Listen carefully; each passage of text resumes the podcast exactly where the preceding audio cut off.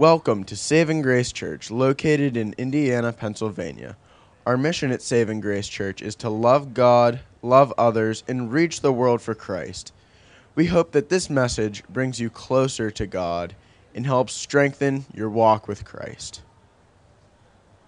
Few announcement here at Saving Grace Church. So let's give her another round of applause. She may have been the first person in our church's history to just volunteer to do this. So most people we ask and we coax and we beg.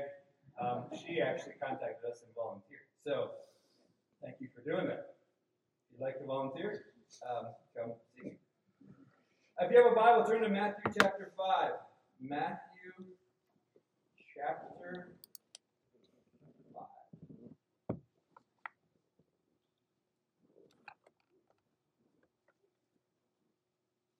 Let's pray and then we'll jump into Matthew 5, verses 1 through 16.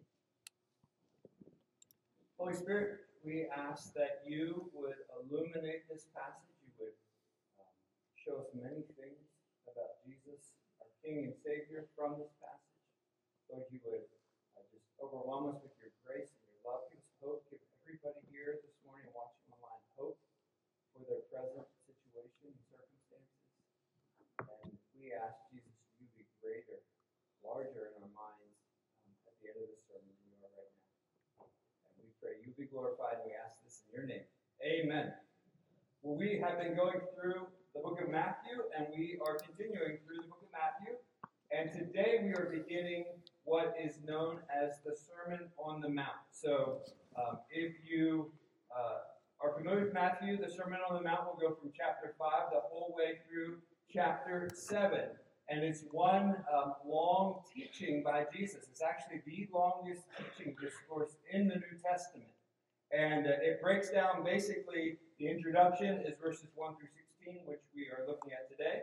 The main body of teaching is 17 through chapter 7, um, 5 17, and then through 7 12. And then the conclusion is 7 13 through 27. So I'd encourage you to read it on your own. Read the whole thing because Jesus teaching it as one teaching unit. And if you're familiar with the Old Testament at all, you'll notice what Matthew does often is he wants his Jewish readers, the Jewish Christians who were the original recipients of Matthew, he wants them to make a lot of connections from the Old Testament.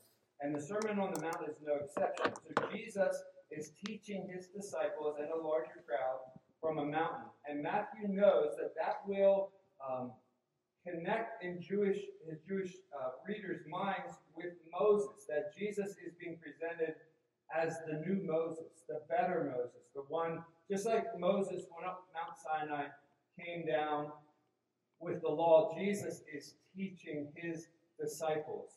Uh, and, and so it's very intentional by Matthew to make those connections. And if you're familiar with the Ten Commandments and Mount Sinai, you would know that when Moses went up, he, he instructed the people, the Jewish people, don't, don't come up here. If you come up here, if you can get close, you may die because of the holiness of God. And here we have the King of Kings sitting among the people. So there's there's similarities and there's differences. And one of the differences is how approachable Jesus is as he instructs people in his kingdom. Listen to this quote by uh, from the New King James Study Bible. Said the Sermon on the Mount was not given as the way of salvation for the lost, but as the way of life for true children of God. In other words, um, as we get into it, there's going to be a lot of stuff that Jesus is calling his followers to do. In different ways, we're to, to act towards one another and to act towards the Lord. But all that flows out of a relationship with Jesus. It's not do this, this, and this, and then God will accept you. It's you know, trust in Jesus. And when you do, then Jesus is going to help you to live a certain way. And it's not dissimilar from the Old Testament. So when God rescued the Israelites from Egypt, he rescued them first and then gave them the law. Spiritually speaking, that's how it works for us. We are rescued spiritually. God's Spirit comes inside of us. He empowers us to live differently, to transform us from the inside out. And so this section of the Bible is a real gift to help us grow. Look at verses 1 and 2. Seeing the crowds, he went up on the mountain. And when he sat down, his disciples came to him.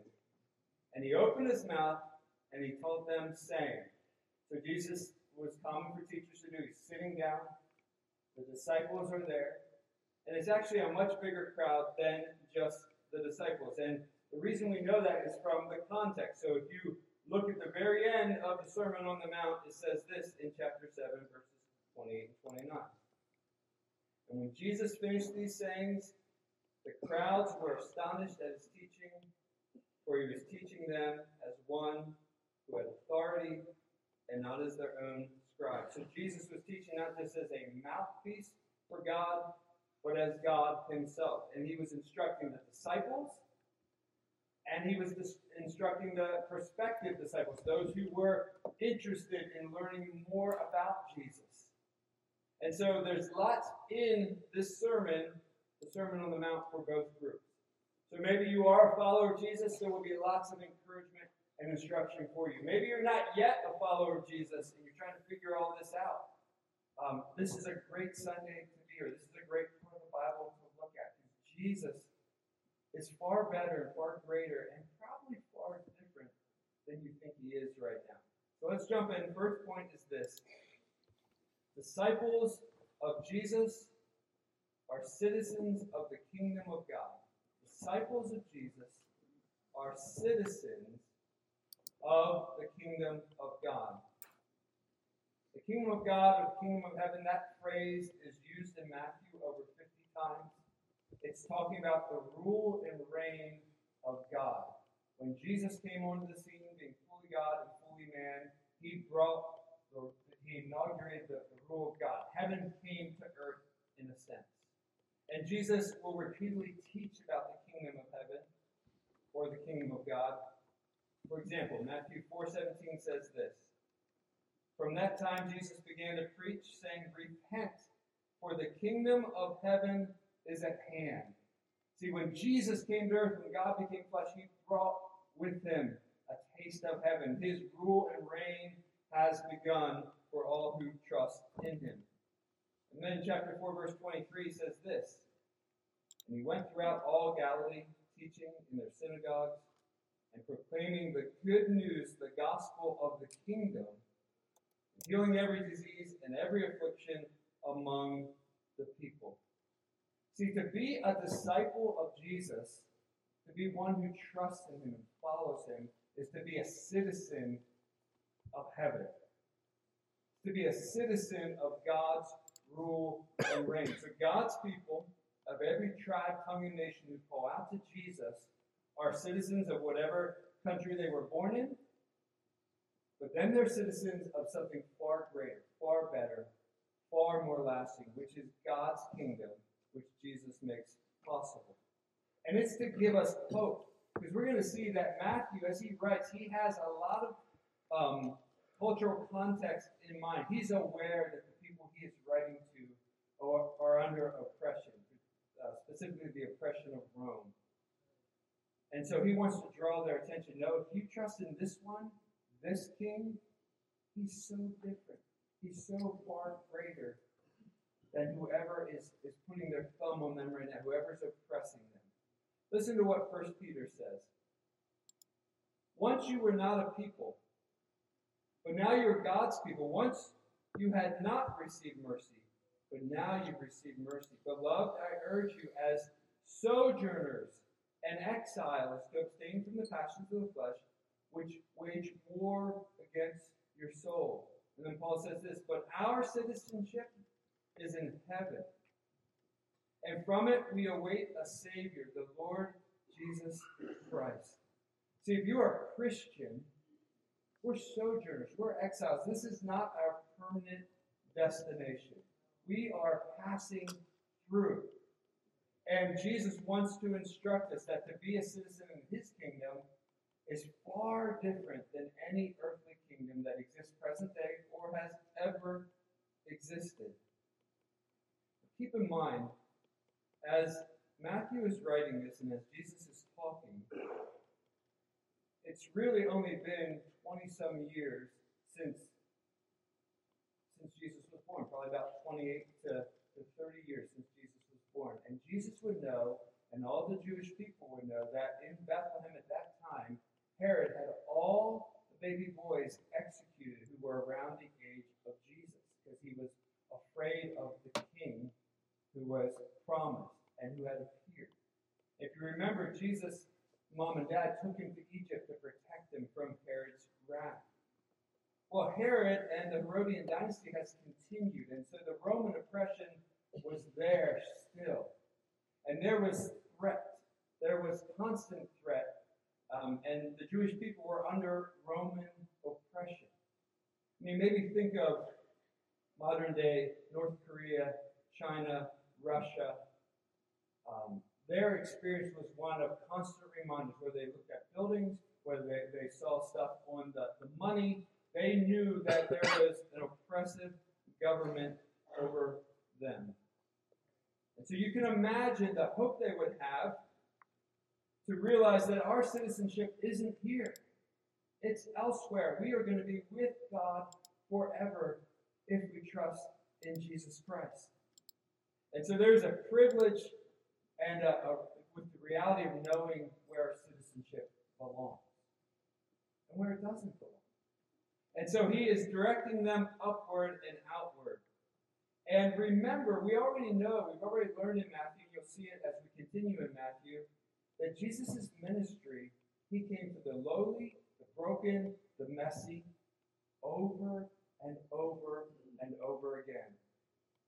And he wants them to know, he wants us to know, this is what his kingship is like. He's not sequestered away in a castle and being fed grapes all the time. He is among the people.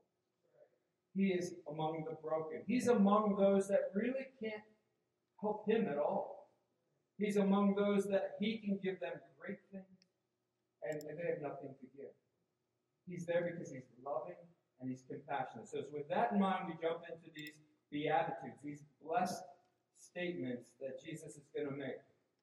And we're going to go kind of rapid fire. Entire books have been written on the Sermon on the Mount. Uh, so we're going to just kind of, if we're a horse, riding a horse, we're going to trot. We're going to move. We're going to move pretty quickly. Um, and I would encourage you to, to dive into it on your own. So look at verse 3. Blessed are the poor in spirit, for theirs is the kingdom of heaven. So Jesus is sitting on the mountain. He's teaching. The disciples are there, and a large crowd is there. Most likely, there are very needy people in the crowd. There are people that, that are very poor. There are people that are depressed. There are people that have major physical ailments. There are people that are marginalized. There are people that, that maybe don't have any friends. And he's saying, Blessed are the poor in spirit, for theirs is the kingdom of heaven. It's this broad category. And included in that broad category, maybe at the center, is blessed are the poor in spirit, those who, who recognize their spiritual bankruptcy before the Lord, who do not trust in themselves at all for salvation, and look Jesus alone. Blessed are the poor in the spirit, for theirs is the kingdom of heaven. And you can imagine, I wish we could see this on video, Jesus would have a smile on his face. He would be filled with joy. I have good news to tell you. Blessed are you, poor in spirit, because yours is the kingdom of heaven. Next, verse 4 Blessed are those who mourn, for they shall be comforted. Jesus has healing words for the grieving, for those who have experienced loss, those who have experienced the, the brokenness and heartache of the world that we live in. he also has comfort for those who are aware of their own sins and failings and shortcomings and the consequences that those decisions have brought in their own lives and the lives of others. He's also aware of those who are just grieved by the general brokenness all around them and us. And he says to all those groups, Blessed are those who mourn, for they shall be comforted.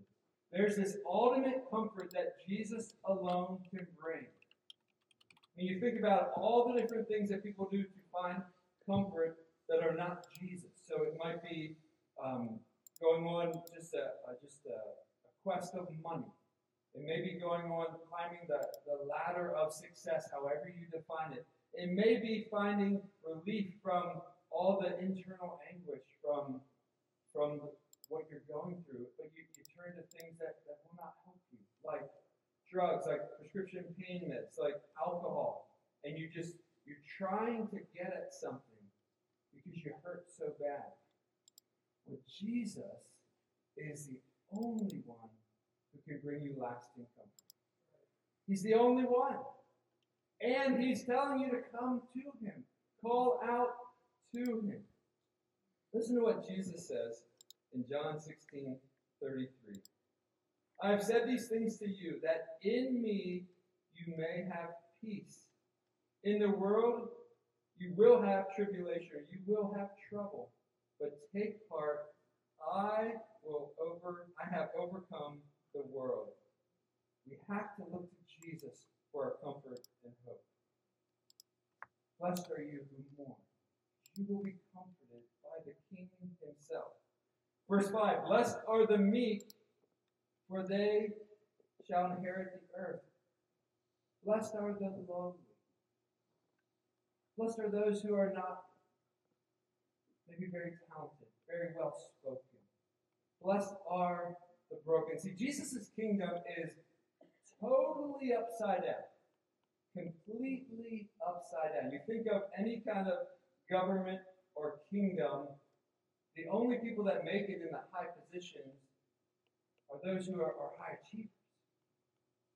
Jesus is saying to all the low achievers, come on in. To all the broken, to all the hurting, to all those who have sorrow in their heart, come in. Those who are not proud, those who are humble, those who have an accurate self assessment. See, even for the, the super talented and gifted,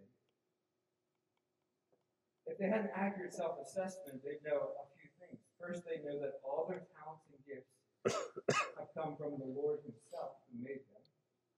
And that because of simple nature, they are broken flawed. And so they don't have anything they should be proud about. So Jesus is saying, Blessed are the meek, for they shall inherit the earth. Those who are humble and lowly. Oh, what a surprise when they die and go to meet the Lord. What a surprise we will have when we die and go meet with the Lord. There will be a wonderful inheritance. We will be with Jesus Himself. We will be immediately in God's presence. Blessed are the meek, for they shall inherit the earth. Verse 6 Blessed are those who hunger and thirst for righteousness, for they shall be satisfied. Those who hunger and thirst for righteousness, they'll be satisfied. You know who isn't satisfied? Those who are looking for ultimate satisfaction in things that don't satisfy. So it could be friendships, it could be relationships, it could be uh, a certain amount of money in your bank account, it could be a car, it could be whatever comes to mind that you think, if I just have this, I will be satisfied.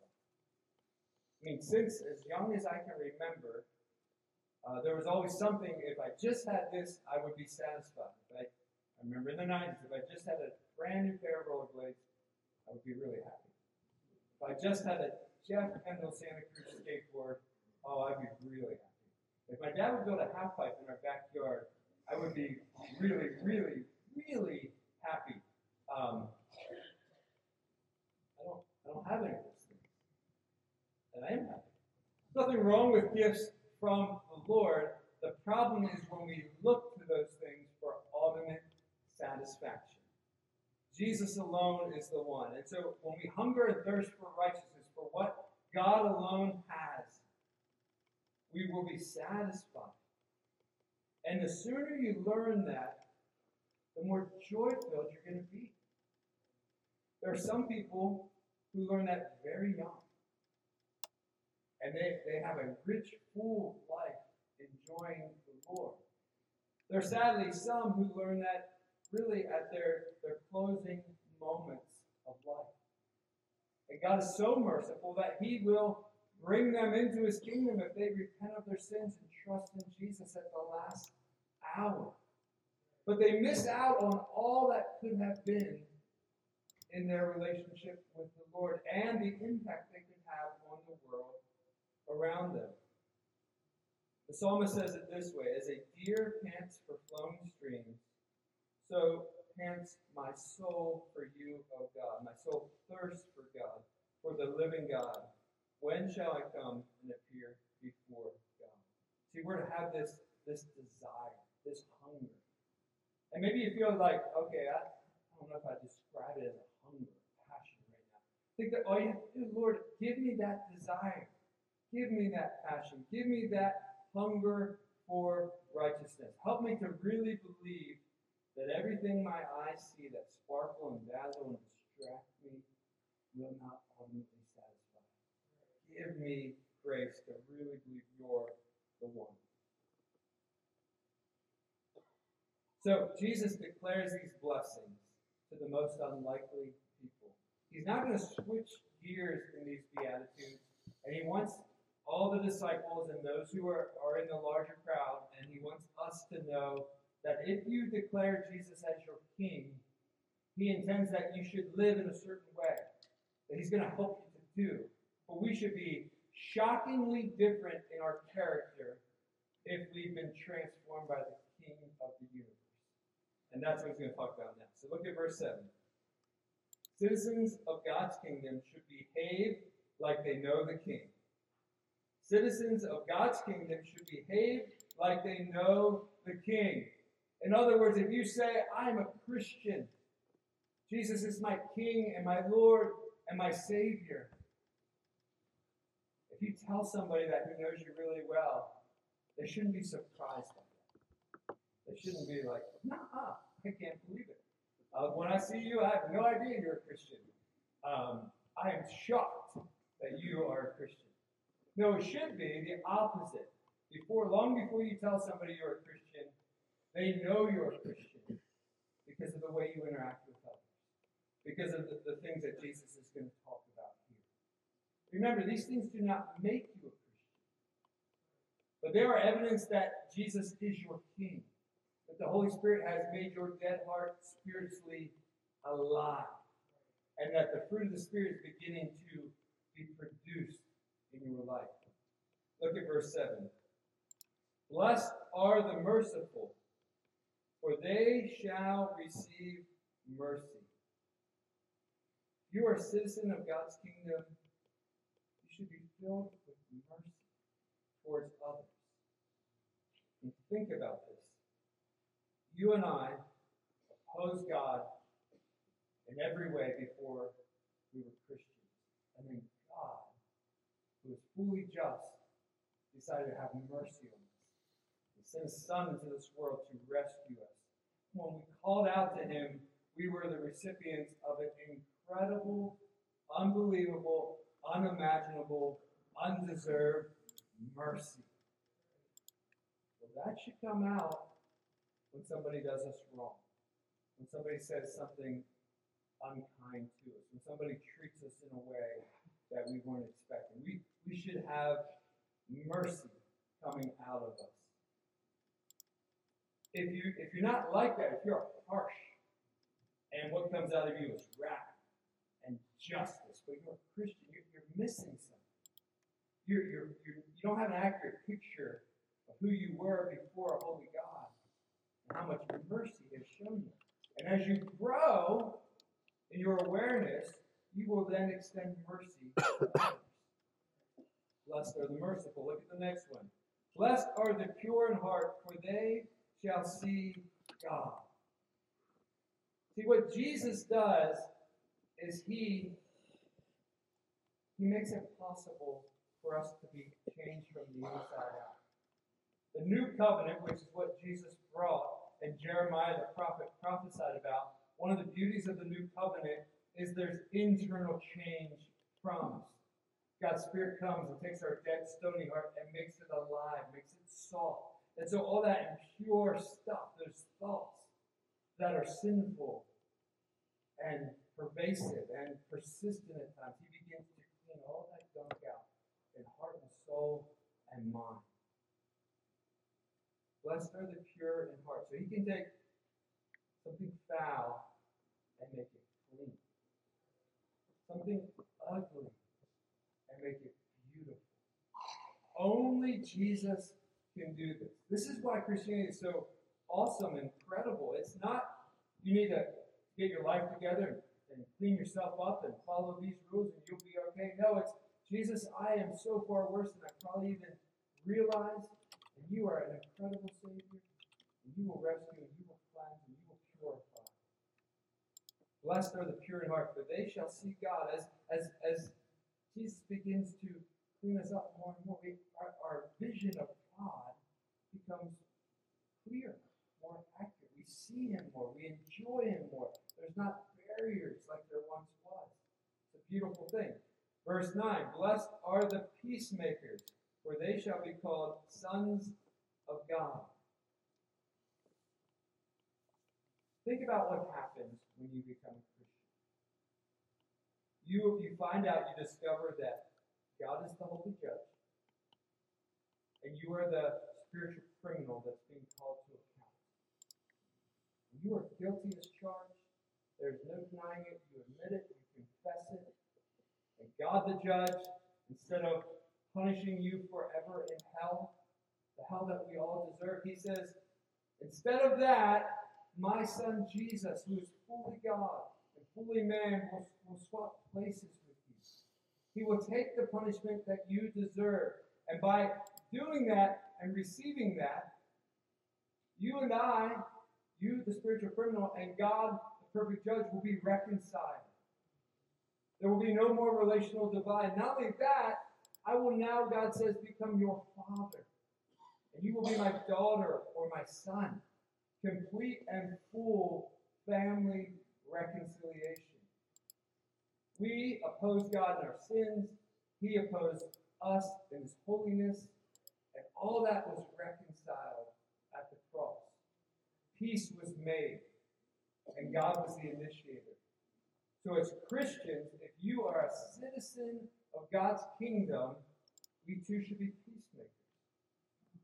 We should work out our disagreements whenever possible. That should be our heart's disposition, even when it's not possible in this world. Lord, may we be peacemakers. Blessed are the peacemakers, for they shall be called the sons of God. Now, Jesus is going to go into some detail here next about those who follow Jesus and will be persecuted. He's going to go into a, a great amount of depth. And the reason is he's preparing the disciples and he's preparing us. He doesn't want us to be confused when life gets harder because you have, a, have pledged your allegiance to Jesus. At times, life will get way harder. And Jesus wants them to know wants us to know there's great blessing when you're persecuted for Jesus. Look at verses 10 through 12. Blessed are those who are persecuted for righteousness' sake, we're actually trying to obey and follow the Lord. For theirs is the kingdom of heaven. Blessed are you when others revile you, when they just have disgust towards you for your faith and persecute you and utter all kinds of evil against you falsely on my account. Blessed are you when people tell lies about you for the mere fact that you're a Christian, that Jesus is your King. Now listen to this. This is this is upside down. This is otherworldly. Rejoice and be glad. So when people lie about you, when people like they're going to vomit as they hear you talk about Jesus, rejoice and be glad, for your reward is great in heaven. For so they persecuted the prophets who were before you. In other words, you're in good company. Rejoice and be glad. There was a time in your life when you were not associated with Jesus. And you would not have been persecuted for your faith in the workplace or in your family or in your friend group. And now you're humbly walking and following Jesus. And they take shots. They take shots on social media, they take shots verbally, they, they whisper when you're not around, they make fun of you. Rejoice and be glad. Rejoice and be glad. You are a son or a daughter of the King. That is an awesome, incredible reality. And what a privilege to be in a long line of men and women who had suffered for the name of Jesus. See, it's upside down. Jesus' kingdom, Jesus' rules, Jesus' ways are so opposite of everyone else. See, we need to find our identity not what people think of us, how much they like us, how many people like us. No, we're Jesus. He's our Savior. He's our Lord. He's our King.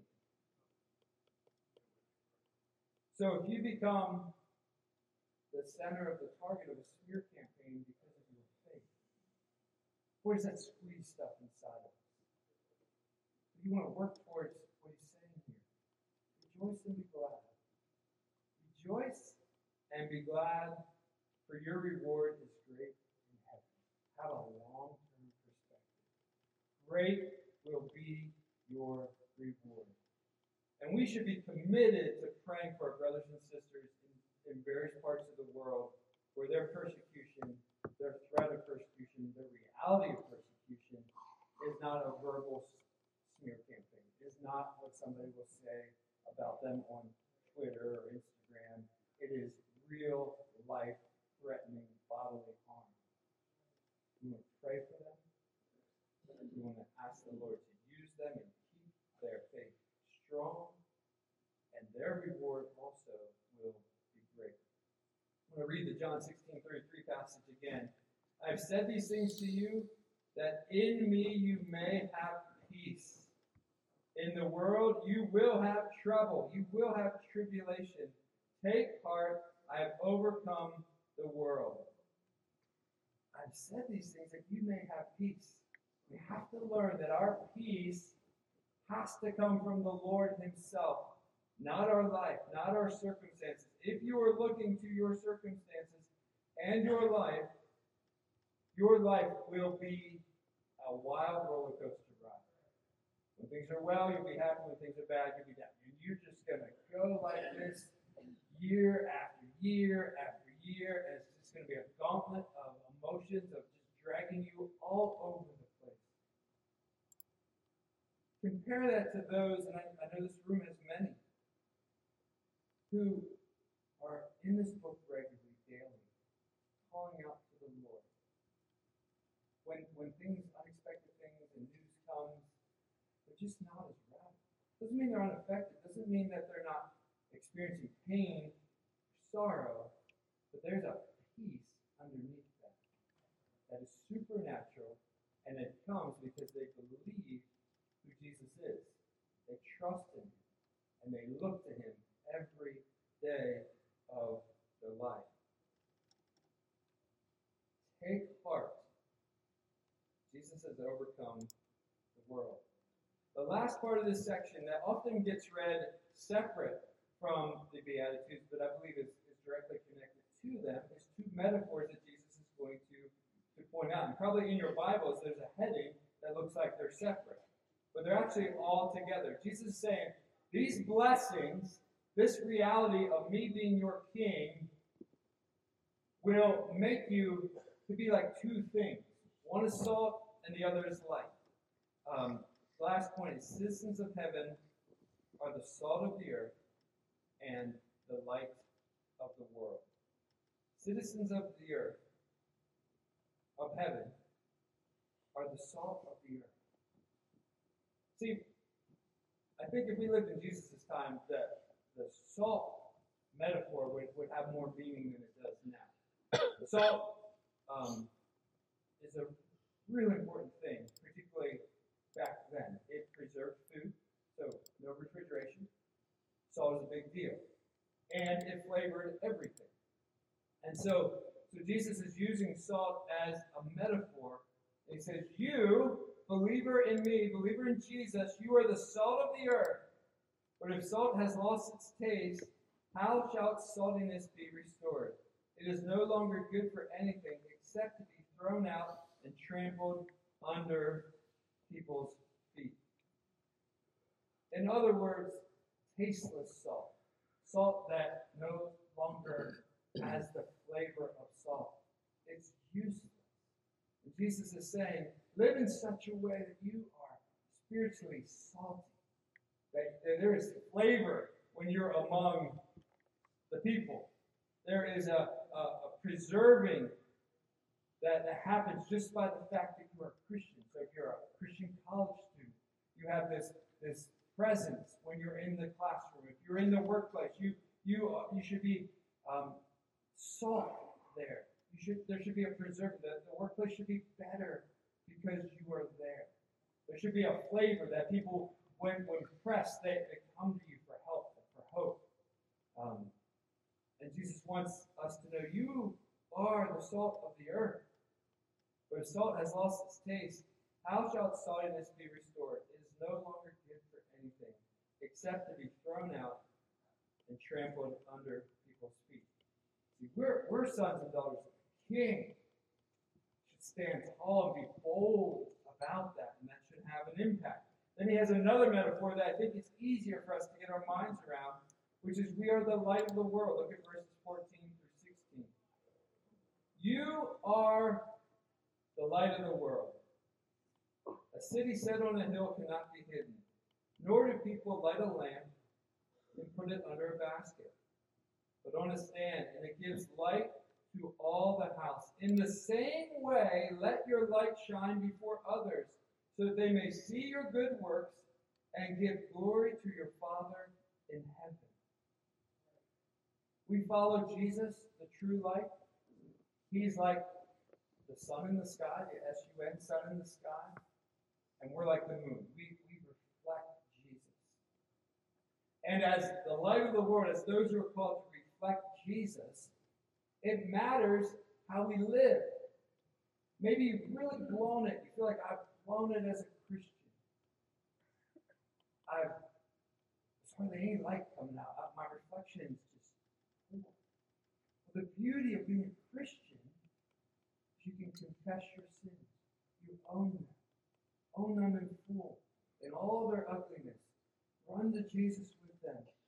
He will cleanse you. And then that marred will get brighter and brighter and brighter. And, and the days that He has given you to live is an opportunity to redeem the years that may have been lost by decisions you have made. You are the light of the world.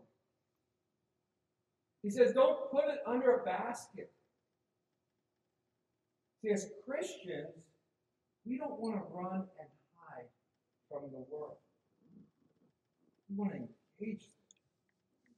You're the light of the world. Imagine if all the Christians in every town, city, state in the United States, if they all huddled together.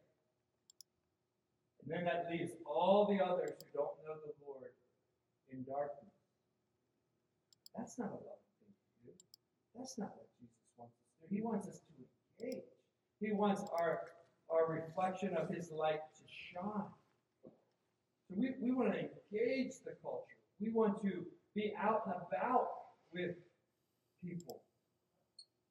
Whatever your hobbies are, whatever your interests are, whatever you do and like to do, do that with people that don't know the Lord too. It's great to be with Christians. It's wise. But then we need to go out and we need to be the light of the world. I am so thankful that before I met Jesus, there were Christians that interacted with me, that spent time with me. They were careful, I'm sure, of the time of day and when they spent time with me because of the things I was doing. But they went after me. They moved towards me. And I saw the light of Jesus in them. There's two in particular I remember as plain as day. If I was doing something bad, I stayed away from them because they were reflecting Jesus' light. Was also drawn to them.